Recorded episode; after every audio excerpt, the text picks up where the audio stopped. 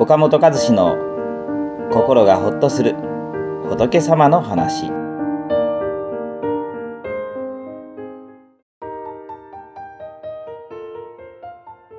無理していい人を演じてませんか？でもそれは無意味で疲れるだけです。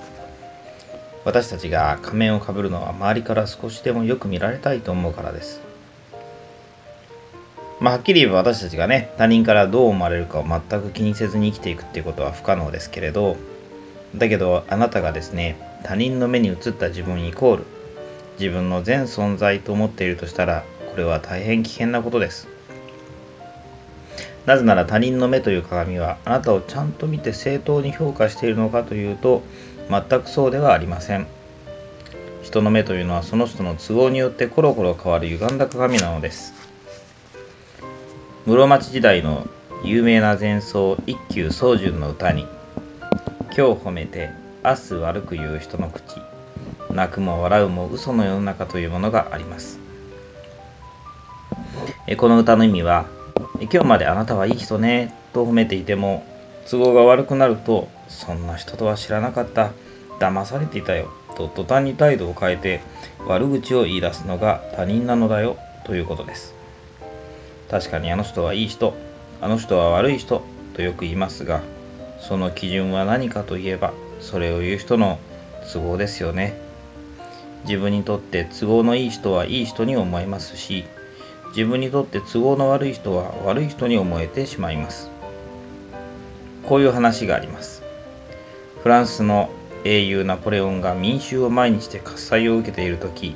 部下が閣下あの民衆の称賛をご覧くださいと言いました。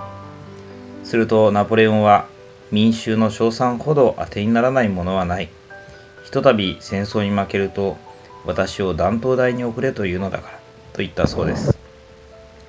このように人はある人が勢いのいい時は頑張れ頑張れと褒めそらします。逆にその人の旗色が悪くなると手のひらを返したように批判します。これが人の目という鏡の実態なのです。だから周りから悪く言われた、けなされたイコールあなたが悪いということではありません。あなたの行いがあなたをけなした人の都合にたまたま合わなかっただけなのです。逆にあなたが周りから褒めそやされても自分はすごいんだと舞い上がって有頂天になるのも危険です。あなたの行いがたまたまあなたを褒めた人の都合に合っただけだからです。都合が合わなくなるとそんなひどい人だったのか騙されていたと見方がころりと変わってしまいます。他人の評価に惑わされてはいけないのです。もちろん周りからよく思われたいという気持ち自体は大事なことです。よく思われたいという気持ちが良い行いをしようとする原動力になるからです。だけれども無理していい人を演じようとするのは無意味で疲れるだけではないでしょうか。他人の目というコロコロ転がる玉の上になんとか上手に乗ろうとしてもいつひっくり返るか分かりませんから不安で疲れてしまいます。豚は褒められても豚。ライオンはそしられてもライオンという格言があります。たとえ褒められたとしても豚は豚です。けなされたからといってライオンはライオンです。周りから褒められようがけなされようがあなたの価値は少しも変わらないのだということを覚えておいてください。この番組は一般社団法人全国仏教カウンセリング協会が提供しております。当協会については動画コメント欄に URL を掲載しております。